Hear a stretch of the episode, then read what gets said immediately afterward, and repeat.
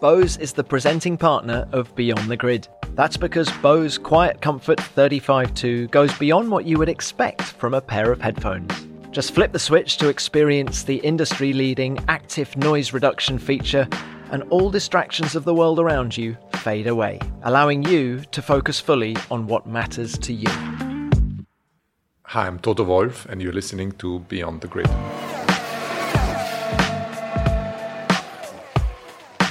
Hello, all. TC here with another edition of Beyond the Grid. Now, there have been many great team principals in Formula One history, names like Enzo Ferrari, Colin Chapman, Ron Dennis, Jean Todt, but many would argue that my guest this week is worthy of being in the same company. Such are the things that he's achieved at the helm of Mercedes over the past few years. I'm talking, of course, about Toto Wolff. Toto took charge of the Silver Arrows five years ago, and the team's success has been nothing short of spectacular ever since. But success in F1 isn't the only thing that defines the thoughtful Austrian, which is why his story is so compelling. We sat down in his hotel room at the Singapore Grand Prix, which, for the record, was nothing spectacular a bedroom and a bathroom, nothing flashy, no penthouse suite for this guy. And as you'll probably notice, it wasn't especially soundproof either. There was a lot of ground to cover, but as expected, Toto took it all in his stride.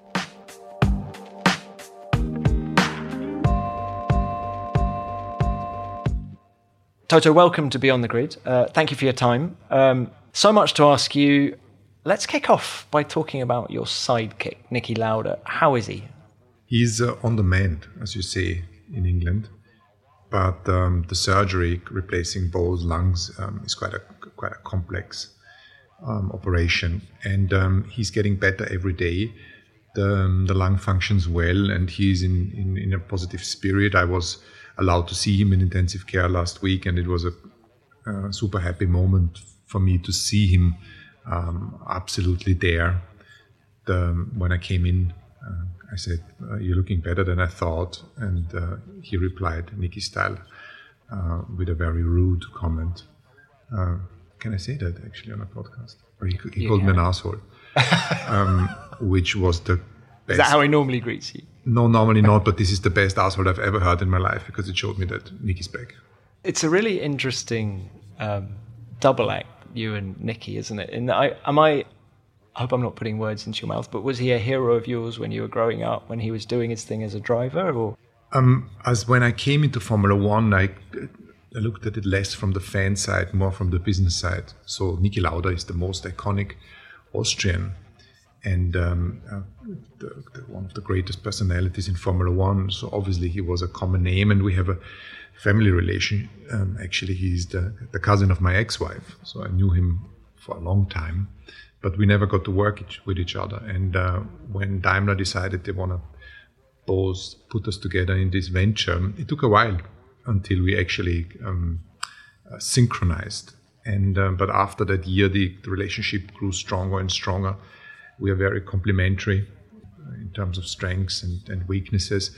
And now it's been the sixth year, and uh, we've not only traveled to most of the races together, but we have become friend and completely aligned in our objectives as to where we see the team should develop. And insofar, it's um, Niki not being here is a little bit like um, having cut a leg off. But you've now been team principal for, what is it, five years? Let's just talk about that time. Is it a long five years or a short five years? For me, it is a long five years because what I've been doing before in my job was uh, having great diversity in terms of the project. I was looking at various companies, um, investing, and, and uh, the sheer nature of investing mean one day you, you need to exit and you sell you sell the team or you sell the company. And here we have a situation where where, I'm, where I launched myself into something which I can actually see myself being involved long term. But I take it um, as it comes. It's the it's the sixth year now with Mercedes, and before that I've been three years with Williams, and um, I still enjoy what I do. But um, I, I, I, I, like to continue to enjoy the ride and, and, and see what I can strengthen the team. And if one day I would feel that I'm either not enjoying it anymore or I cannot contribute in the way I would expect myself to do, so then I would do something else again. So the current contract is until 2020. Am I right? You're right. and and uh, I mean, if it was a driver contract, we'd all be asking about now. Are you thinking of renewing? We've had a lot of Lewis Hamilton chat recently.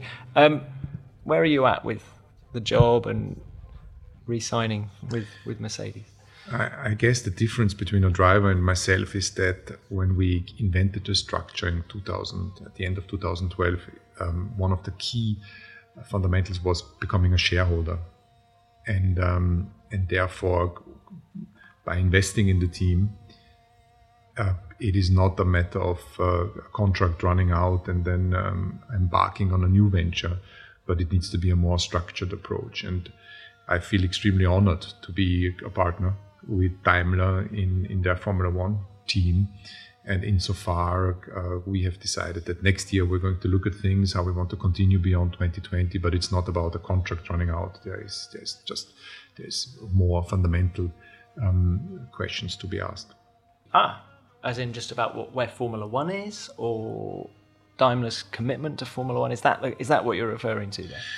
No, it is more that I always try to meet my own expectations, and um, as long as I, as I said before, as long as I think that I can meet them and I'm, I can I can contribute to the team's success or the team's journey. It's not always an upward journey um, and and the Mercedes brand in Formula One, then then I would think I would like to continue. But um, this world is moving so fast, and that's why I don't want to take a decision today for what I will be starting thinking over the winter. Would you have taken the job? Um, was it back in 2012 you took the job, wasn't it? Would you have taken it had you not been offered a, a share of the team? Was how fundamental was that?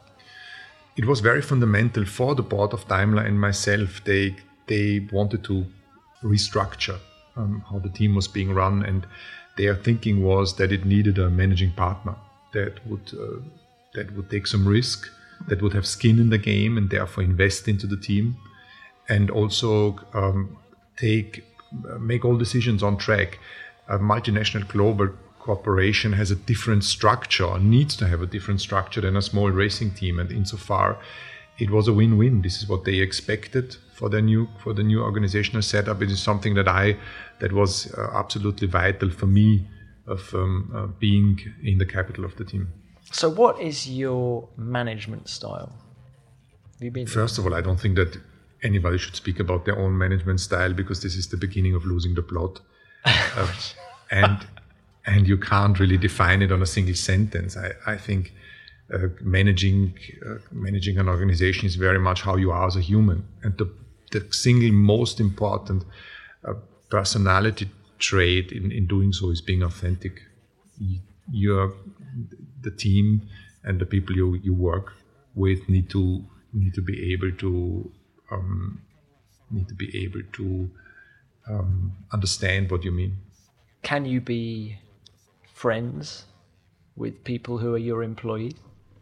Everybody um, in the team has a family and hopefully friends that he is being close close to. And um, we're on a journey together. And whilst being on the journey we spend a lot of time with each other. And um, hopefully we have a lot of common objective. And by being in that situation relationships grow strong. And i would like to say that with some of the people in in MGP, um, but also with some some of the people that I've worked previously, be it in in Williams or in the DTM team in HWA, I have forged relationships that go beyond a simple working or trivial working relationship. What about stresses? You always have this um, very relaxed. Apart from when you're slamming the desk, you sometimes slam the desk. We see that on telly, but otherwise you seem to be a very calm outlook. What what have been the biggest stresses? What what gets to you? What gets your goat? The racing itself, you know, the the thumb thing is not the maybe that doesn't make me look most intelligent whilst whilst it's happening. But uh, it's again, it's it's me. I'm I'm getting I'm getting angry when we lose a position, and I'm emotionally involved and passionate. But um, beyond the, the, the, qualifying and racing situation, um, I think it's important to not forget that what we do is sport. It's not politics. And um, and uh, insofar it's it is important to kind of have the right calibration and not take yourself or what we do too seriously. And there is there is a few out there in the paddock that have either done that for a long time or haven't seen any other normal business um, environment that maybe struggle to have the kind of the right calibration. That's really interesting. Can you put some names on that? no. No. Um, and I wouldn't, it, it, Yeah. you know, it's just my opinion and my perception, and I wouldn't do them justice because obviously, obviously everybody's trying to do the best possible job. And, um, and uh, my opinion isn't necessarily the ultimate truth. What about what about um, those stressful moments? Talk to us about Nico and Lewis, for example. What was the most stressful moment when Rosberg and Hamilton were going hammer and tongs, and how did you keep it a little nibble? Because you did. it was very interesting because uh, the team and myself we grew into this situation. When I joined the team, we we we were we were capable of scoring podiums at best, and then in 2013 we we started to win races, but it was rather not we didn't see that coming. So uh, it was either one or the other. We didn't have a situation that both drivers were actually fighting for a championship which has become a tot- which then became a totally different ball game and you you realize that both of them are complete alpha drivers. Both of them um, want to um, attempt to win a world championship. Nobody none of them has slotted in for number two. And this is a little bit like a volcano that has started to um, shake and then eventually erupt. And every every single controversy uh, grew into um, into something bigger. And that became quite quite a distraction for the team to manage What about you personally, though? Because you have to, I assume, be right down the middle with both of them, or or did you find yourself sort of wanting to lean to more, towards one more than the other, or does it get complicated like that emotionally? because we are humans, it, it always gets complicated emotionally because at times you like one more than the other, and it's completely that is completely normal. But I had a discussion uh, with Alain Prost uh, back in 2014, which gave me a good um, good learning, and I asked him the question: What went wrong between him and Senna? That um, two great drivers then um, had a, saw a relationship breaking down and ending in collision on track. And he said the biggest problem for him was the intransparency of the management. They never knew what the agenda of the senior management in McLaren was. You never knew whether you were in or out, whether you were the flavor of the month or not, whether there were politics against you or not. And what I tried to implement uh, very early in the team is was the ultimate transparency. We talk about things. Sometimes it's the inconvenient truth. It's things you don't want to hear. And um, over time and over the years, we got to know each other better, and we we started to trust each other. And the inconvenient truth is something that can be very helpful in order to achieve your objectives. And um, and you just put it all out. And sometimes you agree, but sometimes you walk off the table and you agree to disagree. I love that sentence, by the way. In England, only only the English could invent such a sentence It doesn't translate into German. it doesn't No. translate into any other language I know.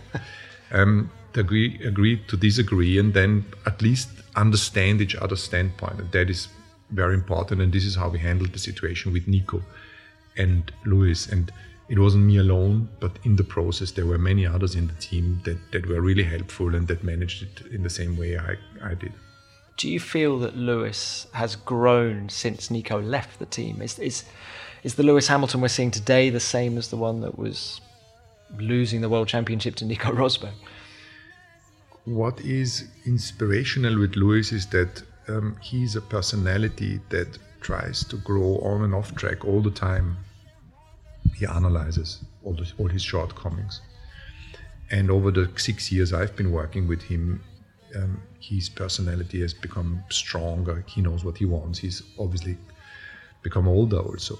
But the, for me, the most important um, point in our relationship was a discussion we had after um, the falling out between him and Nico at the end of the 2016 um, season. We ended up in my house um, after the Christmas party of the team and discussed everything, the, the what I called before the inconvenient truths, and and it ended up in a few hours of discussion. Since then, our relationship has has become very strong, and we are able to we speak to each other many times every week, and we are able to just um, discuss things even even even sometimes they're awkward to discuss.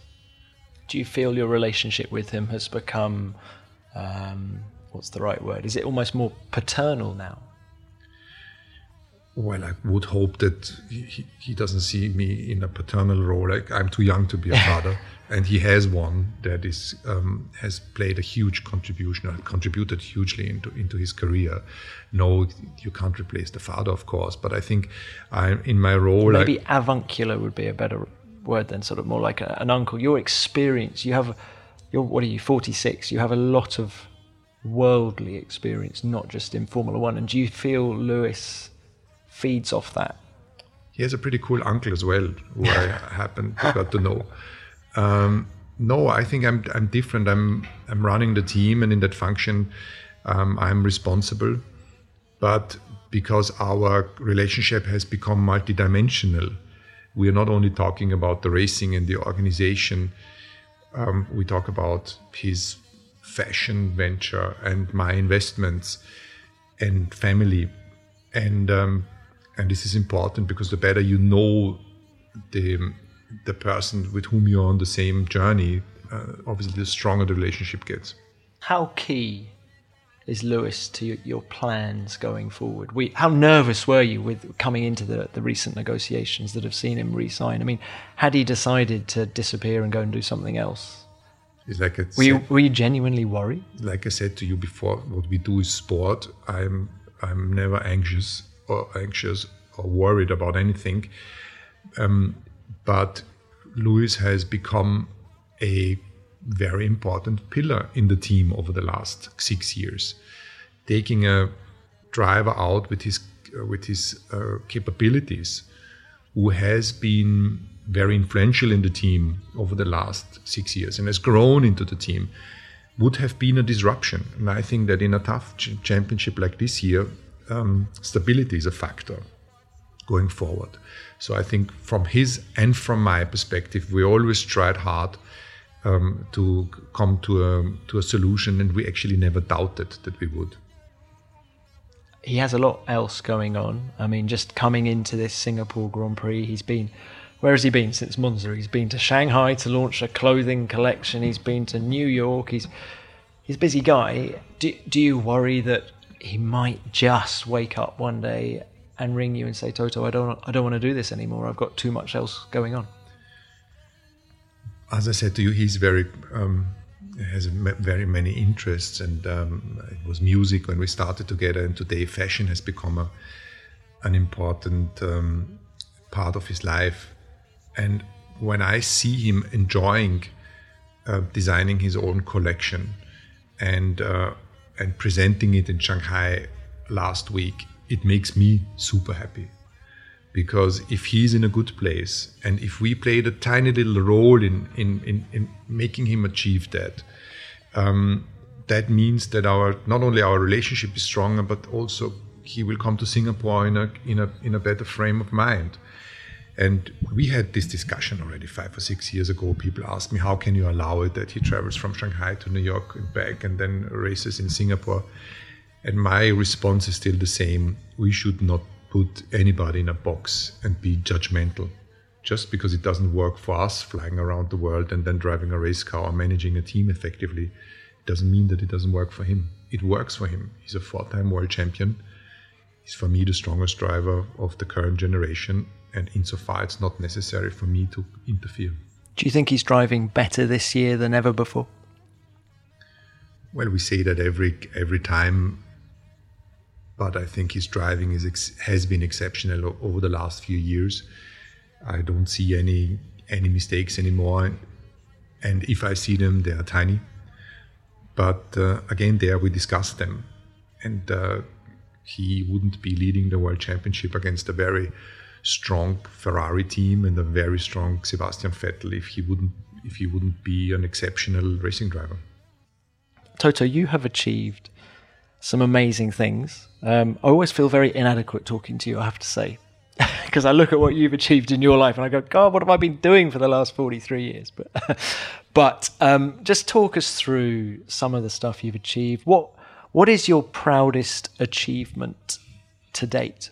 Can be racing, outside of racing. First of all, I feel flattered when you when you say that, but I think you have done pretty well as uh, as well. Oh, Toto.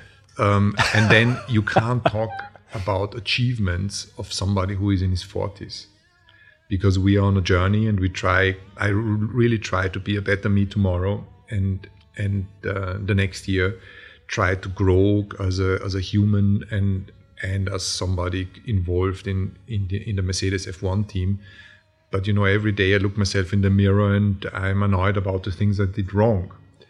And insofar I enjoy that journey, um, Formula One is is what I do now. But um, you know, there's plenty other people to compare yourself out there that have done much better or have done much more, have had an impact on the world, have changed the way technology works, have played a fundamental role in in in, in, for the environment are um, involved in politics. The Austrian chancellor is in his early 30s. Um, I'm not even talking about the, the great people in Silicon Valley who have provided us with all these new fantastic digital um, tools. So, who am I running a Formula One team that is successful? Yeah, that's that's great, but it's a tiny, tiny little things about um, in comparison to what other people have achieved. So, what gets you out of bed in the morning then? the stopwatch. I mean, first of all, my wife gets me out of bed because if I lay in I'm a, and I'm not a morning person, I'm an evening person, she she comes in the room with a little one and says, "Well, it's time to get up," and there's no chance to escape that. But are um, you a um, man then who do you press snooze? Is that the first thing you do on your alarm? Press snooze? No, then there I'm too. I feel too responsible again, and there is this. I have this. You know, I can pretend to sleep until a certain time, but then eventually you have to get up in a household that is busy and and and, and be in a team where there's many people that sit on their desks already. Um, what was your question now? Well, just what gets you out of bed in the morning? You've achieved so much. I mean, the statistics, in case people like, since you took over Mercedes, there have been 86 pole positions and 72 wins. I mean, it's an extraordinary record. A lot of people would argue you've got nothing else to prove running a racing team. You say it's the stopwatch that gets you out of bed still. Yes, it's the stopwatch to be part of an organization and form a team that can be successful long term after and beyond the single individual, beyond me, beyond James Allison. Make it a, a, a machine that runs because the strengths go so deep into the base of the team, growing the young talent that that is that is that is there and giving them empowering them. This is what what i enjoy doing. But at the same time the 70 or so wins how, how many was it uh, it is 72 wins this and counting i feel. It's the past. What counts is singapore in three days and that worries me. And it drives me to to win the next races to do better to hopefully be in the hunt for another championship. The past will be nice to watch one day when when you, when I call it a day, and we'll make a big line below and say this was the record. Then let's look at the number and see whether it was successful or not. But whilst it's running, I am I don't look at, at any of these statistics. Your father passed away when you were 15. Am I right? Yep. Um, what sort of an impact did that have on you at the time? And does it still have an impact on you today? Is there at some level is that does that help your motivation today?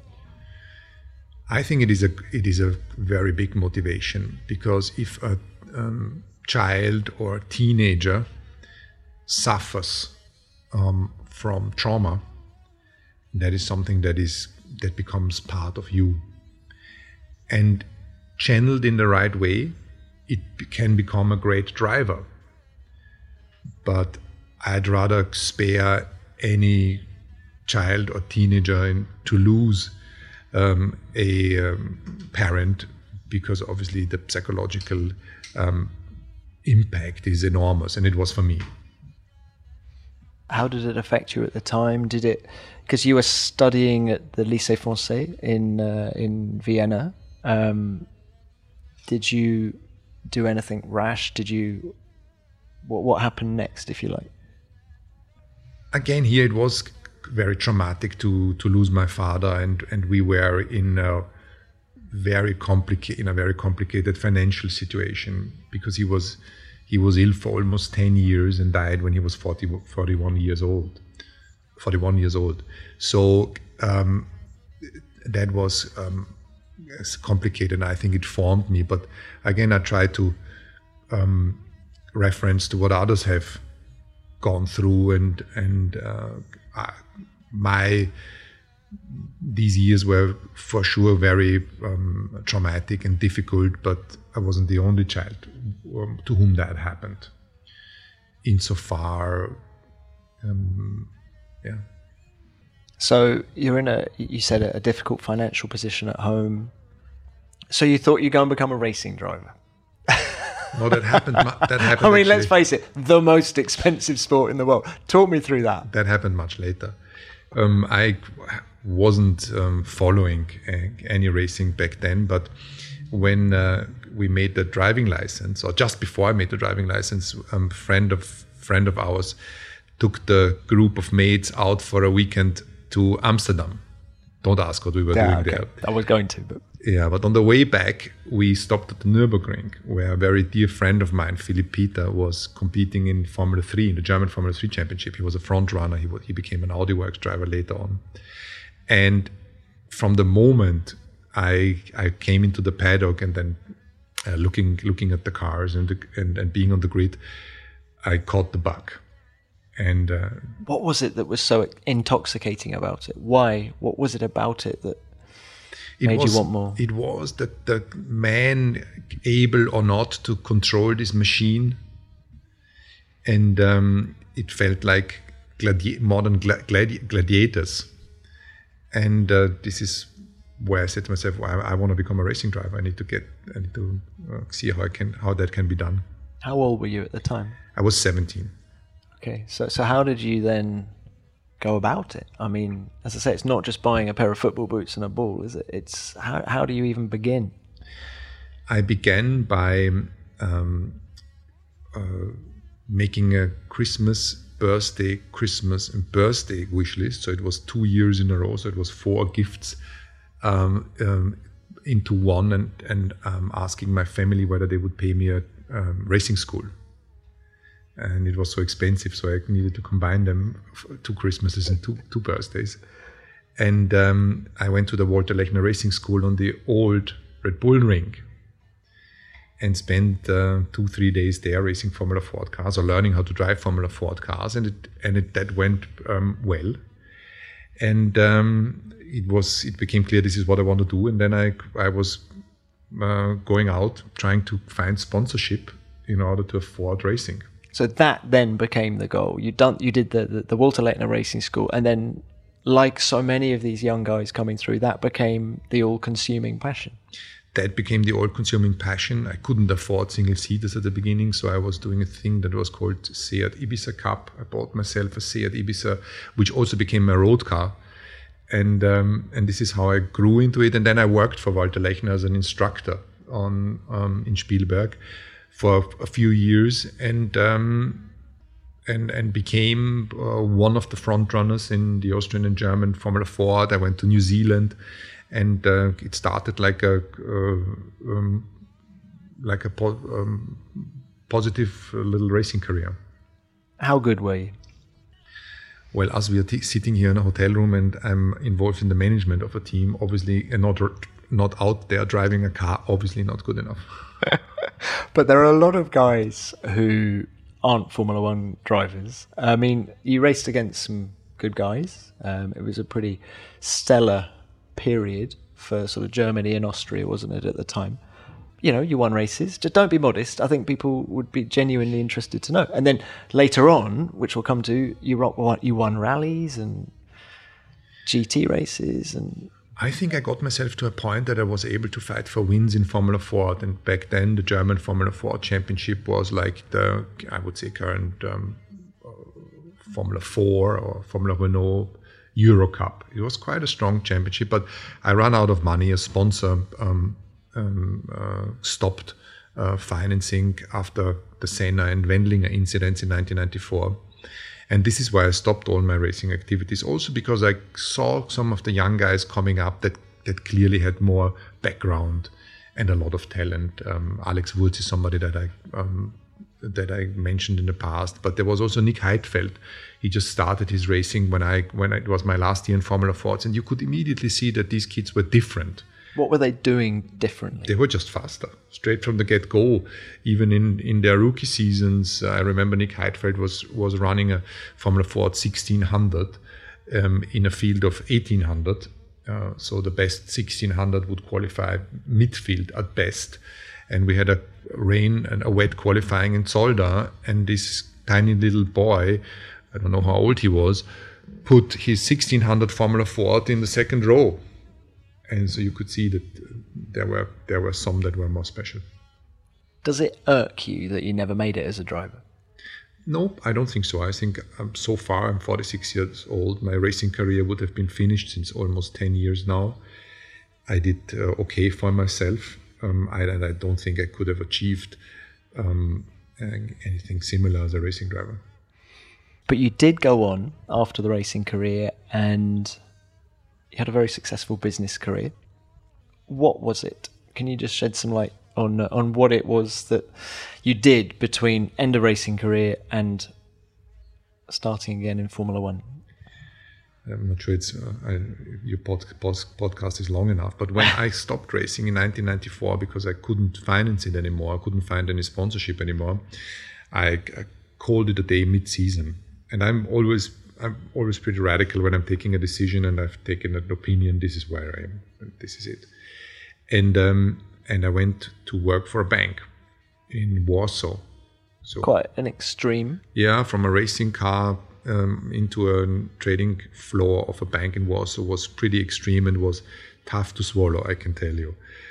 Did and you miss driving? Did you miss the adrenaline of it? And I missed the adrenaline a little bit, but um, I felt that I was too old as a racing driver already, but then at least I was much younger than everybody else in the bank, and this kept me going.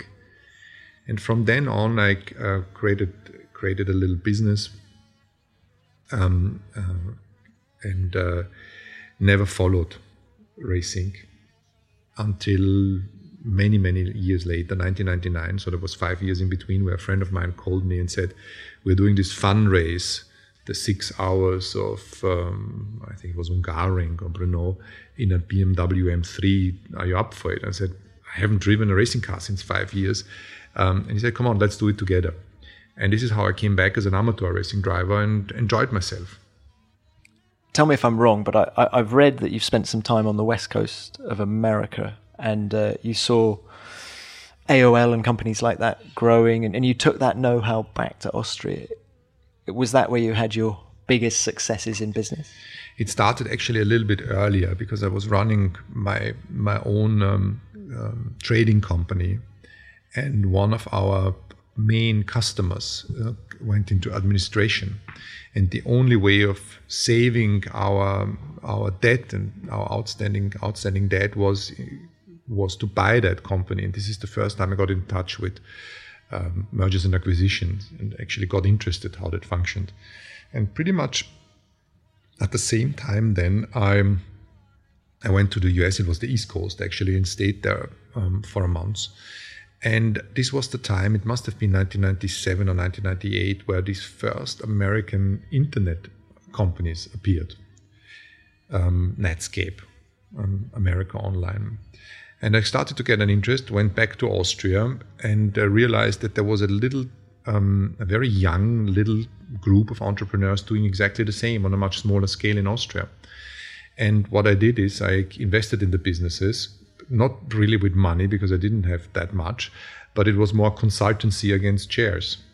And uh, unbelievably, the, the, the internet um, picked up and uh, the stock exchanges in America, Nasdaq, and in Europe, the, the Neue Markt, um, were were going through the roofs, and and and these little these little structures that were not even companies, but just had a bright idea or, or, on a website, became companies, grew, had proper employees, and we listed them on the stock exchange. And from a one-man show um, consultancy against equity became um, an investment company with, with proper people, and we had offices all around Europe, and um, became one of the successful German-speaking um, venture capital companies. And that was March 15. Yes, we called it March 15. Uh, Dare I ask why it's called March 15, or is it obvious? It's not obvious. We had a PR company that felt uh, we needed a cool sounding name, and this is what they came up. It was the day we founded the company. On March the 15th? On March 15th. Yeah. and so the other company, March 16. Yeah, I, you know, I'm not very creative with these things. So I called every follow up company, I called March 16 or next March or something with March. Yeah. Okay, so that, that's those were your biggest successes. Then you're, you're racing as an amateur. And then Williams. Yeah, talk us Talk us through that. So you, you became a shareholder in 2000 and I'm looking nine. at you in the eye. Nine. There was a much more important um, uh, event before when when I got when I was involved in rallying. I had a I had some fun with a um, um, enjoying myself in the car. Rallying is a is, is an exceptional sport. It's more than just driving fast, but it's also um, um, experience and intelligence. So I enjoyed myself, and um, I was a co-shareholder with an, with um, with um, somebody else, and and um, it was a it was a, a nice little company to grow. And I was besides doing that, I was also supporting young racing drivers. I felt that what I didn't have, I wanted to provide to others who had the talent. And uh, I, I helped a um, young Canadian driver called Bruno Spengler, who is a DTM driver, Alexandre Premat, who, who was a front runner in, in Formula 3, won Macau, uh, raced in GP2 against Lewis and was pretty successful. And um, by doing so, I uh, got to know the Mercedes Junior program and the managers of the Mercedes Junior program, and we decided to join forces and co-invest with each other into these young drivers. And and after a year or two, one of those managers said to me, "You're an investor. Have you never thought about buying the Mercedes DTM team?" And I was surprised that it was up for sale because I thought it was owned by Mercedes. And they said, no, no, no, it's not owned by Mercedes. It's owned by Mr. Aufrecht, who is the founder from AMG. The A from AMG is Mr. Aufrecht. And it's a company with 150 employees. It's pretty solid, and we're doing lots of, um, we're developing lots of race cars, not only DTM. Why don't you invest in the team? Got to know Mr. Aufrecht, and that was really a, um, one of the greatest personalities I've ever met in my life, and um, and um, and a ment- he became a mentor of mine, and now a friend of mine, and maybe I can give a little bit back as being the mentor now. So the roles have rever- reversed. He's 79 today, and he allowed me to co-invest in this fantastic company called HWA, and I bought 49%, and we grew it and grew it and listed it on the stock exchange because this was part of my investment strategy and um, and so I got involved in DTM. And by getting involved in DTM, I took an interest in Formula One, and looked at looked at Formula One. And one day, Williams appeared, and um, I visited them, um, spent the day, uh, spent a day there, and. Uh, the first meeting I, I saw Frank, he said, I was told that you can help me repay my mortgage. And I said, yeah, I'd, I'd like to buy some shares. And he said, okay, then let's discuss what they are worth. This is what I need in order to repay my mortgage. And, uh, and then join Patrick and myself as shareholders of Williams. And here we go. It was as straightforward as that with Frank. Frank and Patrick are straight talkers. Um, Frank is uh, was always very clear in what uh, what his objectives were and I don't think you, anybody needs to talk how straight talking Patrick is.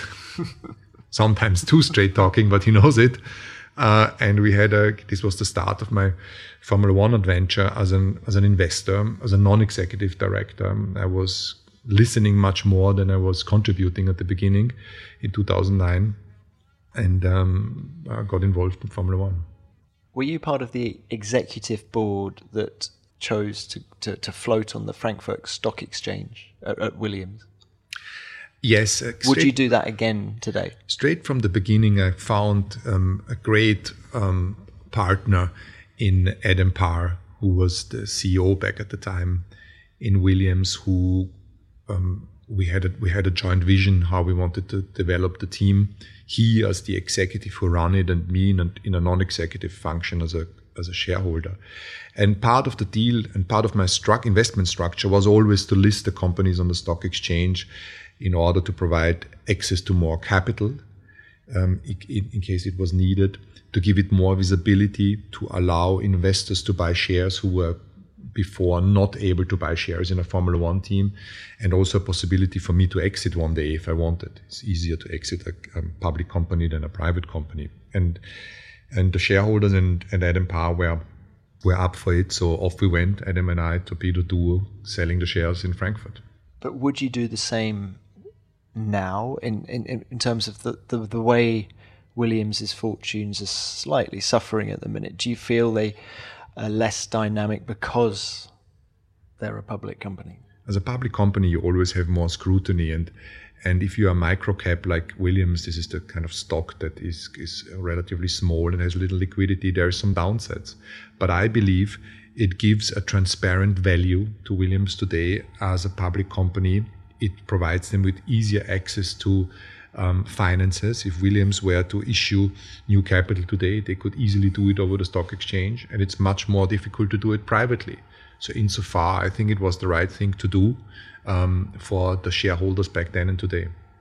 Now, I asked you earlier on about your proudest achievement, and uh, I want to suggest one race to you. I think it was Austria 2014, where effectively your cars finished first, second, third, and fourth. Two Mercedes, first and second, then two Williams, third and fourth. Do you remember that race? I remember exactly, and it's the only trophy, apart from the Constructor Championship trophy, that I actually have in my office.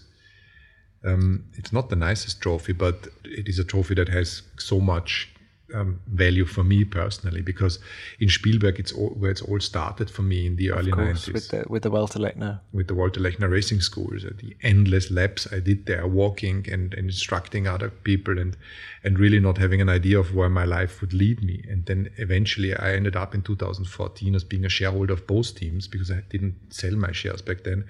And we finished on the first four positions. And I remember I, I drove the car back to Vienna um, that Sunday evening um, a, a, a, trip which I did hundreds of times, and I realized that I was just involved in two teams that finished in the top four positions in, in a Formula One World Championship. And that was a moment that was really, really special for me.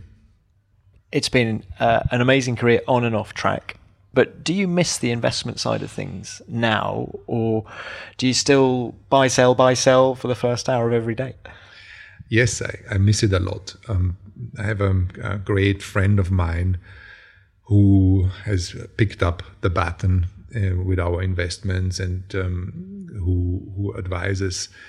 Uh, advises myself and advises our investment companies uh, what to do. So I'm still involved and, and, and watching what happens but um, it's something that I that, the diversity of the investments I miss. Uh, I still um, try to to be actively involved in in some of the fund management.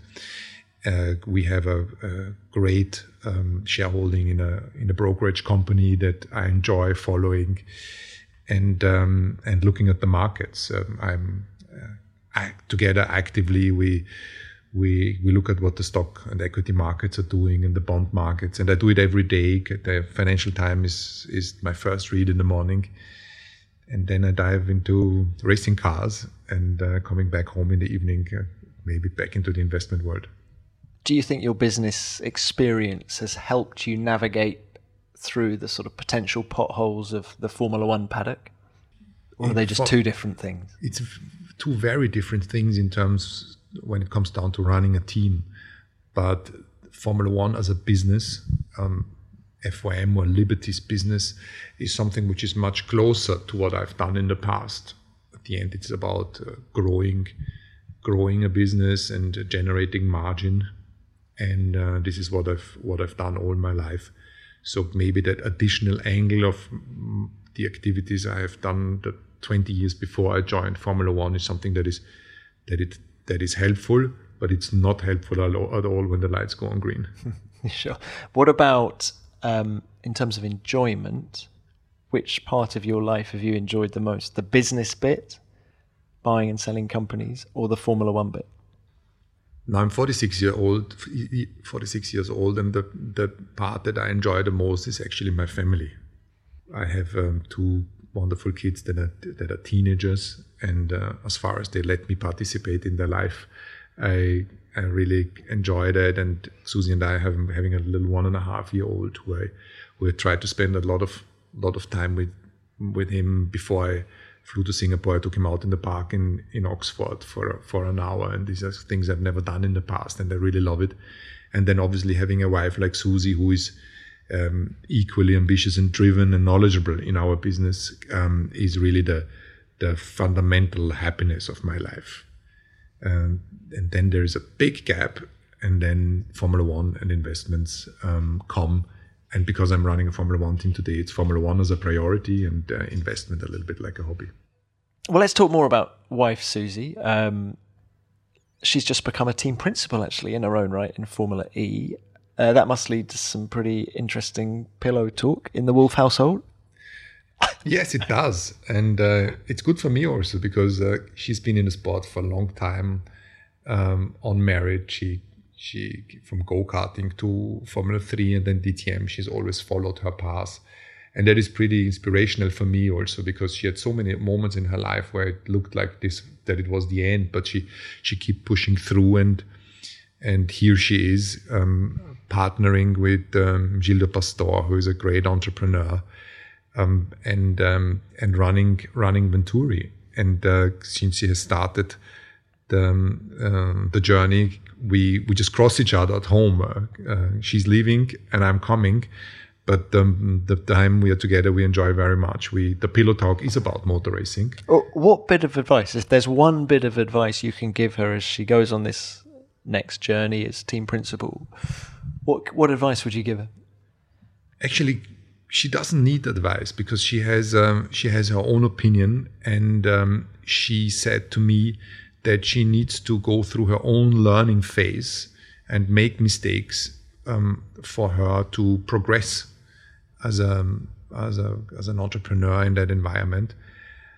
But obviously, she we are we are we are almost uh, ten years with each other now. She's followed, she's been part of what I've been doing from DTM to to Williams and Mercedes, and um, because motor racing is motor racing and investments is what we talk 24 seven at 24 seven at home. Some of the some of the things, um, some of the opinions she has taken on board, I guess.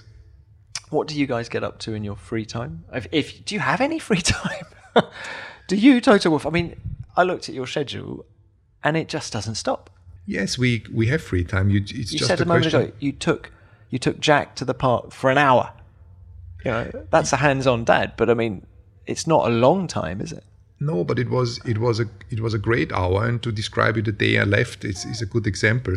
I was working, uh, came home, took the little one to the park for an hour with uh, with the football, um, left, met Susie in Heathrow, um, and Uli, who runs our DTM team, we had an hour in a coffee shop there discussing DTM and Formula E. Off she went to Monaco to, to run her Formula E team, and I jumped on the flight, flight onto Singapore.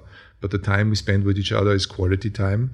And of course, we have the we have the free weekends, and we are trying to use every minute um, as good as we can. And and because the marriage is the fundamental basis of all relationships in the family, uh, we we look after our marriage and we we spend time together. We leave for the odd weekends together. We have fantastic grandparents in Susie's uh, Susie's parents, um, Sally and John, who are um, who are fantastic. They come they come for a week and and and spend time with uh, little Jack and um, two weeks ago, Susie and I decided spontaneously to to go off on a beach for three days in Italy and spend just time her and myself because before the crazy final third of the Formula One season would start. So just grabbing moments whenever you can. That's how, how you live your life. You, and being Austrian and spending some time in Switzerland, are you, are you a good skier? Are you, what else are Austrians good at? Ski, skiing? Well, quite good at music. I perceive myself as an okay skier, but if some of my close school friends would listen to the podcast, they would say, well, my skiing is not as great as it could be. But uh, yeah, we try to keep um, a healthy lifestyle and, and go to the gym. We have a fantastic place in Brackley where and with, with funny trainers where we can train. And um, Susie is into this as well, and uh, we are outdoor outdoor people. We go mountain biking and and walk around, and uh, this is something that is that is keeping us healthy for the journey. Okay, well, Toto, it's been fantastic to speak to you. Thank you very much for your time. I've got one final question, and it's one that I've always wanted to ask you. Have you ever been to Africa? Have you ever met a girl called Rosanna? Hold the line, please.